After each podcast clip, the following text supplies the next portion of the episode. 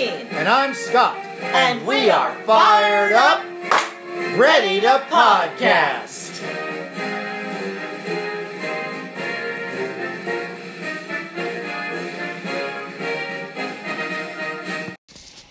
Hello, listeners. Welcome to episode 20 of the podcast. 20. Woohoo! All right, well, there's much to talk about this week. We've got local issues, we've got Trump issues, we've got 2020 candidate issues. So let's not muck around and get to it.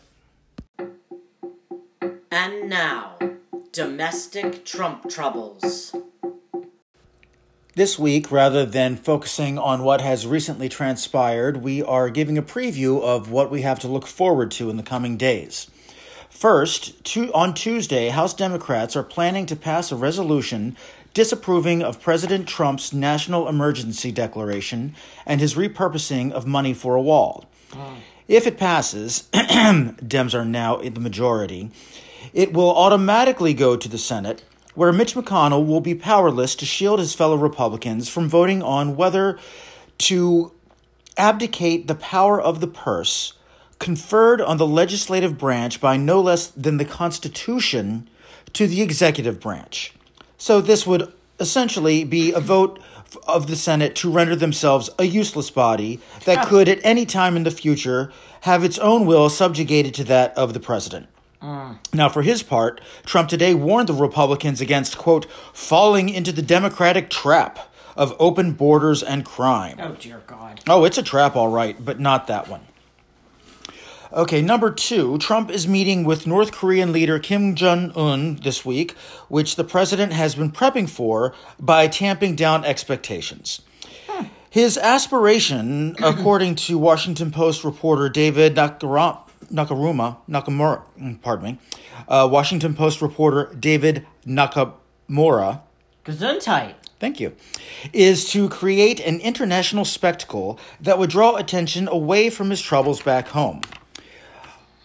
But good luck with that, Donald, because what's going on back home? Well, number three, Trump's longtime attorney, Michael Cohen, is testif- testifying before an open session of Representative Elijah Cummings' House Oversight Committee. That's what. And even though Cohen will not be at liberty to discuss his many hours of conversations with the special counsel, this guy knows as much, if not more, about Trump and his lifetime of shenanigans than Trump does himself. And there will be no overshadowing that spectacle. I can hardly wait. Can't we all? I might have to call in sick. And speaking of the special counsel, number four is uh, Robert Mueller's report, which is expected any day now. Now, speculation. They said it's not coming this week, though. They announced last Friday that it would not be coming this week. this is breaking news as you listen. Keep up. Regardless of when it comes out, the speculation is wide that it will not itself contain indictments against Trump, but that its findings on Russian collusion to influence the 2018 collection, uh, election will shed enough light on other transgressions. The prosecutors, notably of the South Southern District of New York, will have a roadmap with which to investigate potential crimes uh, involving Trump's endeavors, if not the president himself. Of course, there's no guarantee that the report will be seen by the public, but House Intelligence Committee Chair Representative Adam Schiff has declared that he will subpoena the report and Mueller himself if uh, new Attorney General Robert Barr's summary to Congress of Mueller's report is deemed insufficiently detailed. So we are going to know. Last on my list is uh, this week, Paul Manafort's defense team is to release its memo to the DC Circuit offering recommended sentencing. Sentencing guidelines. Gesundheit. Thank you. Days. This is just days after Mueller dropped its uh, sentencing guidelines in the form of an 800-page memo. Uh, it, M- Mueller's recommendations included uh, that a stiff, a stiff sentence be handed out, uh, and it quote highlighted Manafort's bold criminal actions and extensive pattern of deceit that quote remarkably went unabated even after indictment end quote. Well, and I think it was Mimi Rocah, but I'm not sure. But it was some prosecutor was saying in in response to this that they'd never heard of a case where mm-hmm. there were zero mitigating factors. None. And that's what the Mueller's team had said. There were no mitigating factors. Throw the book at this guy. 800 pages of no mitigating factors. In truth, the memo itself was only 25 pages. The 800 pages were all exhibits. Uh, it's just a pattern of, of uh, lifelong criminality that that is stunning. He wouldn't know how to not be a criminal. That's what it sounds like. Well, we shall see. We shall. I have the best people. I have the best people. I have the best people. Believe me. As you may remember, Trump assured us all that he knew the best people. The best people. And he would have nothing but the best people uh, surrounding him. And so, in that vein, I'd like to highlight a couple of Trump's friends who've made the news this week in very colorful ways. Okay. The Washington Post reports a federal judge in Florida ruled this week that prosecutors, led by former U.S. Attorney Alexander Acosta, now President Trump's labor secretary, broke the law 11 years ago by concealing an unusually lenient plea deal with billionaire sex offender Jeffrey Epstein from underage girls who said the billionaire had molested them. In the 33 page opinion, Marra, the Florida judge, wrote that Acosta's team, quote, misled the girls, in s- some as young as 14, into thinking that the government would continue to investigate, even though they had closed the case. Hmm. Evidence showed that Epstein, 66, ran an international sex trafficking operation that targeted girls and sometimes brought this, them stateside from overseas. The sentencing guidelines would have landed Epstein in jail for life, but instead, he served 13 months in a county jail. Wow. He was regularly granted work release, which allowed him to swap a cell for his plush West Palm Beach office hmm. for 12 hour stretches. Oh. So basically, he showed up at his convenience in the evening to sleep in the county jail. And Epstein was proud of his collection of famous friends, mm. which included Bill Clinton and Donald Trump. Mm-hmm. There's been much speculation that some of Epstein's friends may have participated in his abuses. Prior to the accusation, Trump was quoted as saying about Epstein in the past I've known Jeff, oh, sorry, quote, I've known Jeff for 15 years. Terrific guy. He's a lot of fun to be with. I bet. It's even said that he likes beautiful women as much as I do, and many of them are on the younger side. Ah. Unquote. Wow. What a peach. Vanity Fair reports another friend of Trump's, who goes way back and has spent a lot of time with him at Mar a Lago, is Robert Kraft, who is also owner of the New England Patriots. He now faces charges in a prostitution sting connected to Florida spas. The Jupiter police chief, Daniel Kerr, said, quote, Our concern is this investigation centers around the possibility of victims of human trafficking. Ah. Unquote. So we have another friend uh, who's wrapped up in, I guess, human trafficking. Okay.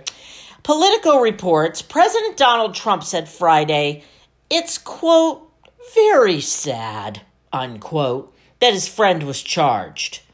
quote, it's very sad. I was very surprised to see it, unquote.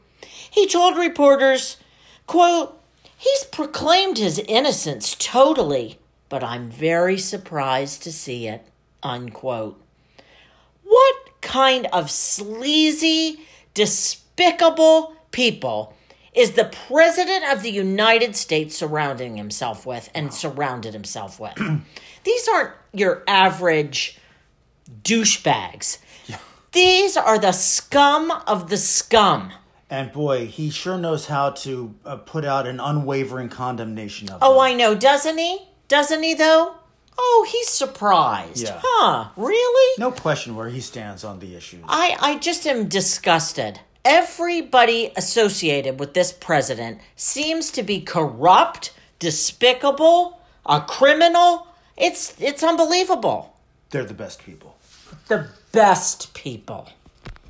Congressman and chairman of the House Intelligence Committee, Adam Schiff, wrote an open letter to his Republican colleagues last week that appeared in the Washington Post opinion page.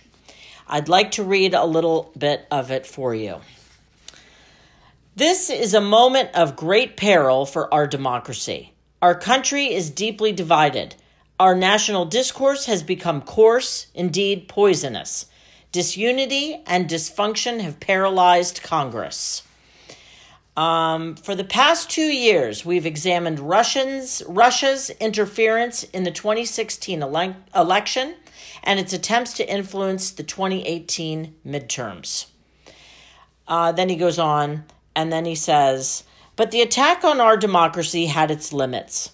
Russian President Vladimir Putin could not lead us to d- distrust our own intelligence agencies or the FBI. He could not cause us to view our own free press as an enemy of the people. He could not undermine the independence of the Justice Department or denigrate judges. Only we could do that to ourselves.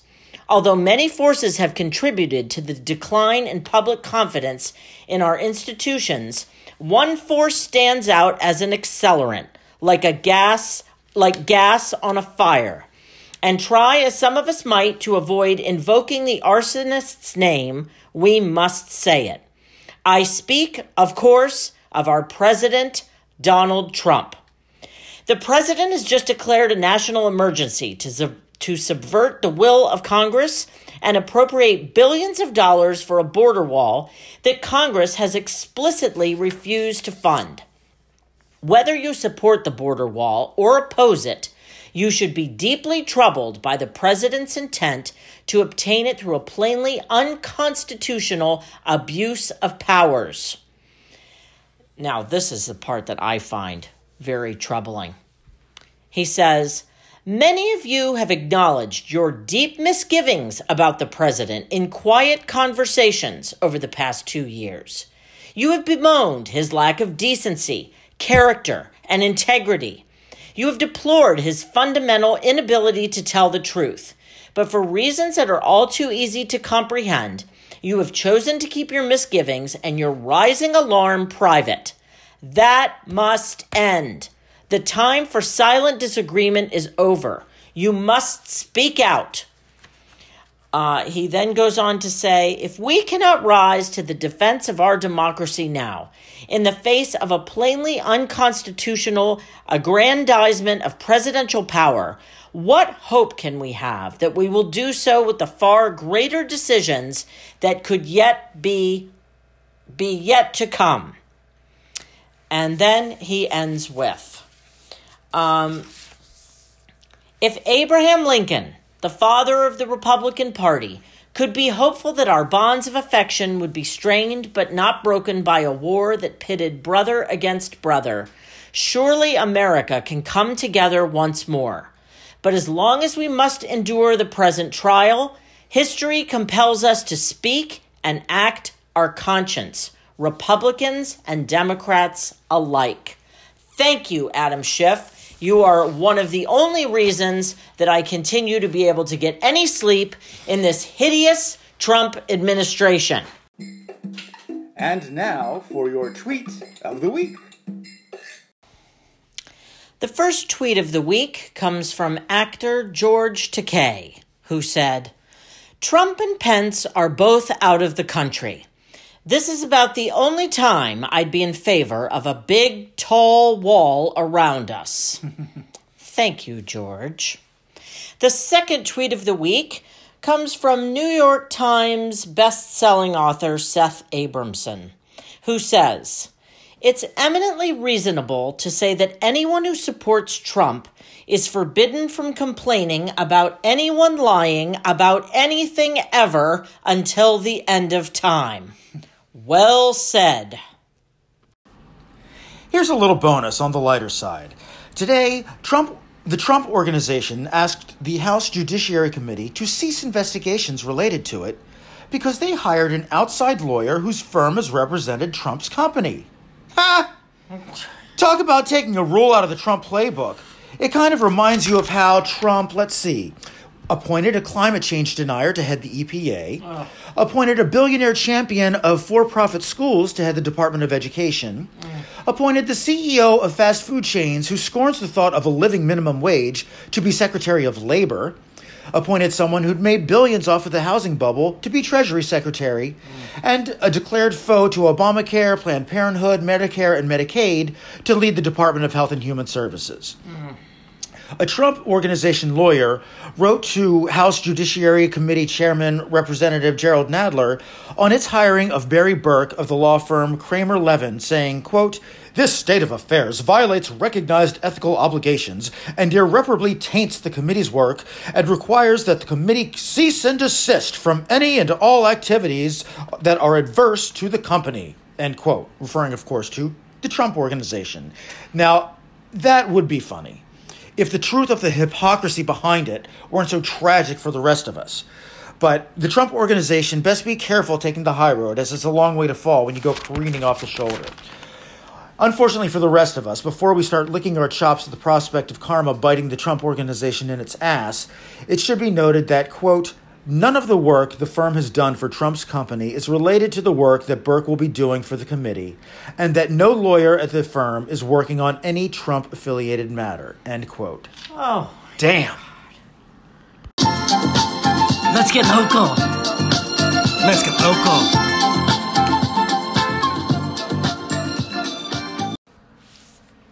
The Washington Post reports wild session wraps in Virginia. Virginia lawmakers worked through blackface scandals and sexual assault allegations to achieve some legislative accomplishments, including bipartisan agreement on incentives for the massive Amazon headquarters project in Arlington County, a plan to clean up coal ash ponds around the state, a law raising the legal age uh, to buy tobacco products to 21 from 18, and for pay raises for teachers and other public employees. Efforts to pass the ERA and extend discrimination protections to LGBTQ commu- members of the community, which initially seemed to have broad support, foundered in the end. The GOP also blocked bills to raise the minimum wage and tighten gun laws and restrict the use of fossil fuels.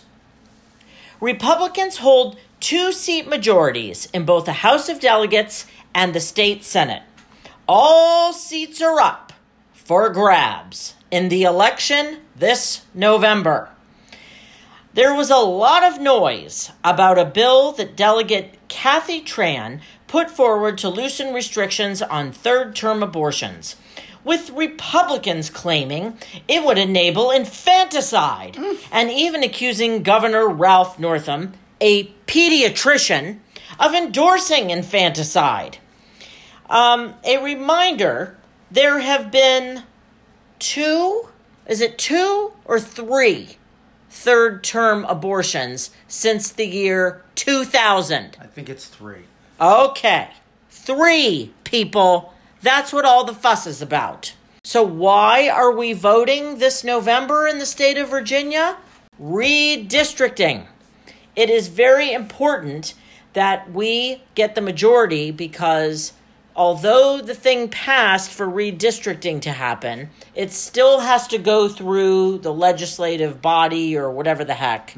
Um, and so this election will be crucial minimum wage, guns, abortion rights, and uh, protections for the LGBTQ community are at stake, and ratifying the ERA. Amen.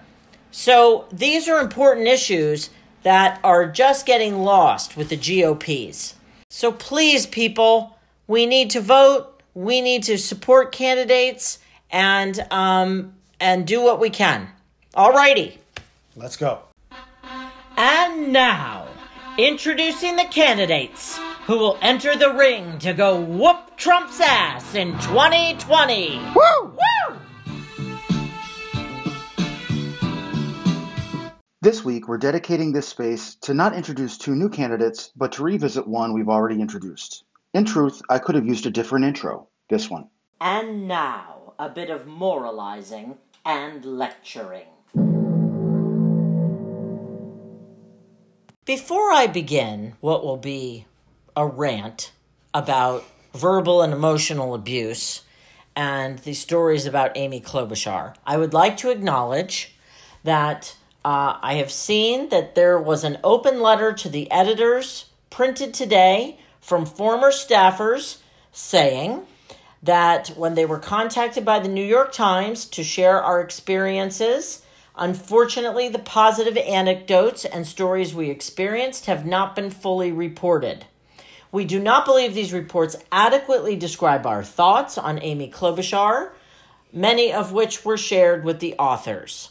Uh, so that is very nice. I'm very pleased to hear it. Welcome I, news. I really am.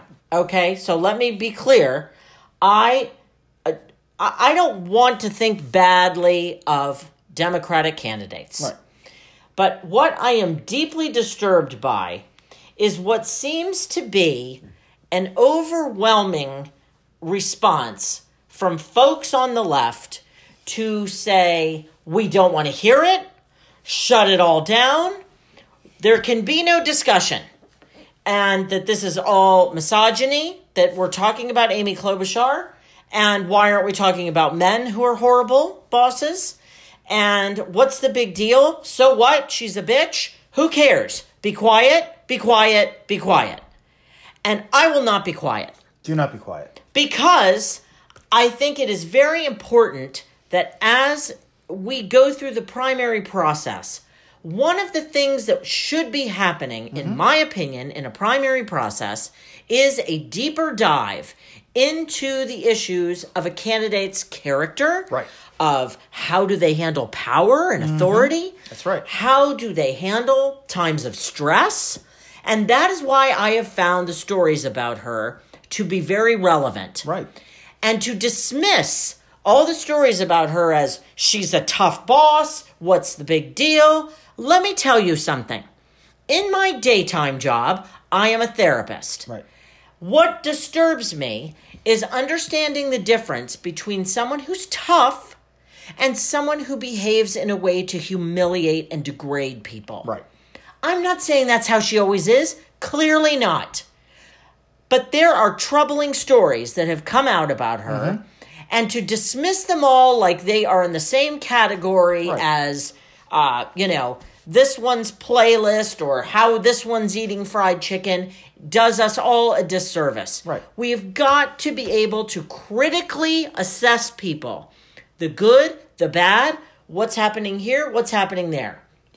One doesn't mean the other. Just because someone is tough doesn't mean that they are necessarily abusive. There are other examples Exactly. of tough congressmen and senators and executives who are not abusive.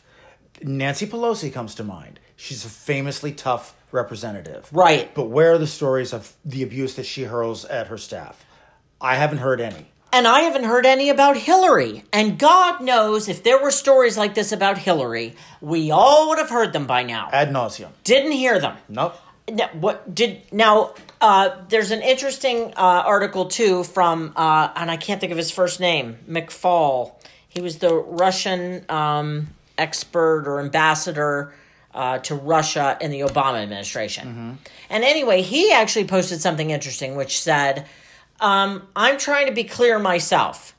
Obama could be tough. He sometimes would get mad at me. He sometimes would raise his voice at me." But that seems different than Hurling a binder? hurling a binder or phones, putting someone down, yelling at people in front of other people, Right. and talking about them being stupid or inadequate or Demeaning. the worst job you've ever seen, these kinds of things. Right. So I'd like to read something that that uh, I found, which was uh, posted in Forbes magazine. And this is the president of Tremendous Leadership, Tracy Jones. And she was talking about the tough boss gives constructive criticism, the bullying boss gives uh, destructive criticism. It all centers on the motives of your boss. A tough boss will insist that you work hard and give your best effort and submit high quality work all the time. They will also insist you abide by workplace norms such as dress code and other organizational policies. Their goal is to speak truth in love so that you can be the best version of yourself. They also expect a healthy level of self discipline, self awareness, and self restraint on the part of the individual.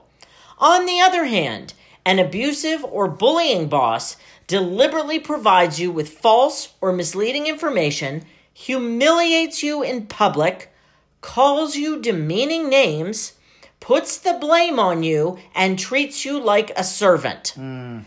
Okay, and the uh, and I read another article that talked about the toxic work environment, um, and and that this kind of bullying behavior and t- high turnover of staff can be indicative of of that kind of situation. So I think it's really important because everything I've seen just comes back to so she's tough. What's the big deal? I want us to be really clear Right. on the difference between tough and verbal and emotional abuse. Right. And let's also be mindful of what where we are in this process. It is a primary. We are evaluating the candidates to, against each other. There are many factors on which we should be evaluating them, and if we have not learned by now, we never will. But character does count. Yes, and being a bully is what we've all spent the past two years saying we were disgusted with. Right. Okay, so I don't want to hear from people like, well, uh, because this is what it sounds like to me. Republicans said, as soon as Trump was a nominee, okay, well, we don't care. It's better than a Democrat. It's better than that Hillary. We don't care what he's done. We don't care what kind of stories come out about him. We don't care. All we care about is getting our judges and getting our uh, religious freedoms and whatever else our agenda is, our big tax break. We don't care what story we hear about Trump.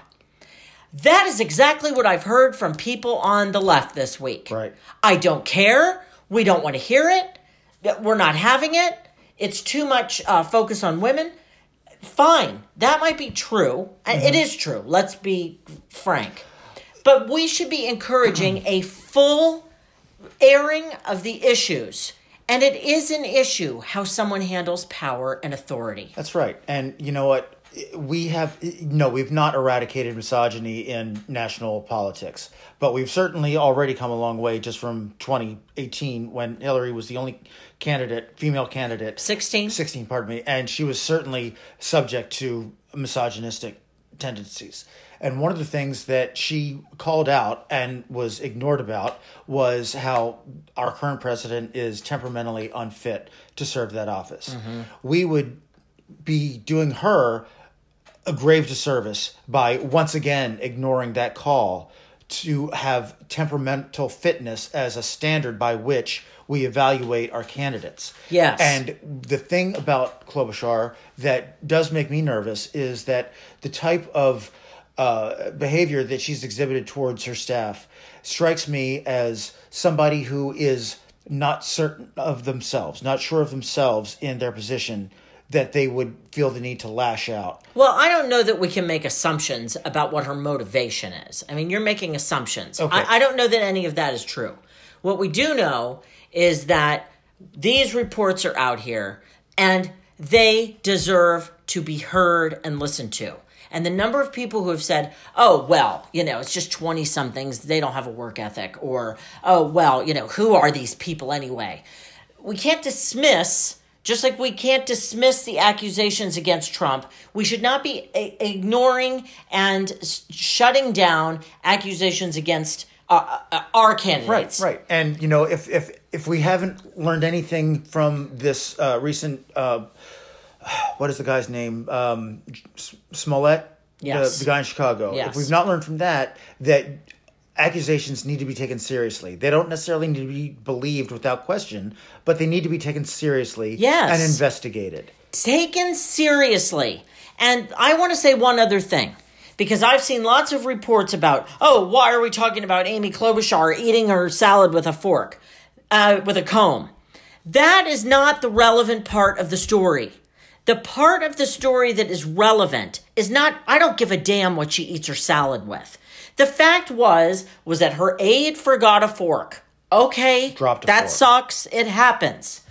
She ate the salad, whatever the hell she did, and then she looked at him and said, Clean it. That's what I'm talking about. That's what's relevant. How are you treating people? How are you treating these 20 somethings who who are, are working under you? That has relevance to me. If it has relevance to nobody else, good for you all. But fortunately, we have a lot of candidates coming up uh, on the Democratic side. I don't think it's too much to ask that we not have another bully in the White House. Right. And uh, yes, yes, I know that's probably not all there is to her. Fine. But maybe there's another candidate who doesn't behave this way. Plus, I'm just looking for a candidate who, when confronted about something that is found to be Hmm. troubling, they embrace it and ask for a time to reflect on it. Yeah. And maybe down the road, we'll come back and surprise us with saying, you know, I've processed that. Yeah. I, you know, I, I, I take you at your word. Right. It's important to me what is important to you. Right. How about you don't just dismiss it? And this is what I didn't like. Well, you know, yes, I'm hard on people, I'm tough.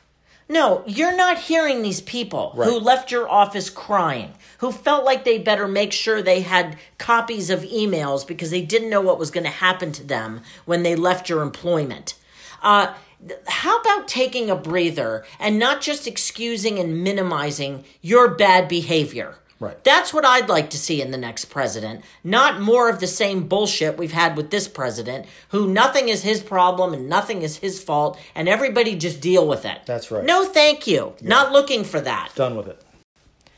Okay, I know we're going on and on, but I feel as I'm putting on my therapist hat right now, and I think it's really important to lend some education to this topic here of abuse in the workplace. So, I found an article Signs Your Boss is Abusive. What you need to watch for are certain behavior traits that are signs of an abusive boss. Um, okay, demeaning behavior. It is uncalled for in any way, shape, or form to excuse the belittling or humiliating of another human being. Your boss has no right to yell at you in front of others or behind closed doors. Yelling should never be tolerated. Talking to you disrespectfully or in condescending ways or verbally trying to undermine your confidence should also be strictly prohibited. Whether your boss is in a bad mood or not doesn't matter. And it doesn't matter what they think you might have done. There is no excuse.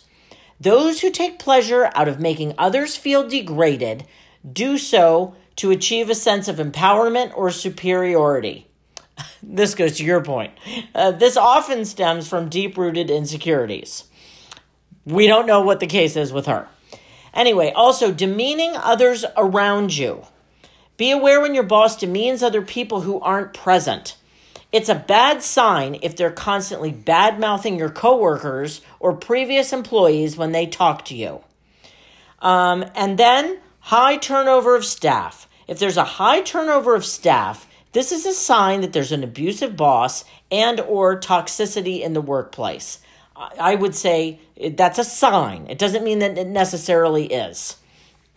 Um, so those are some things I think people should be aware of. The difference between tough and abusive. Right. Thank you very much. And that's all for this week. Thank you for listening. Be sure to tune in next week and tell all your left leaning but not very active friends about us. This has been a common production.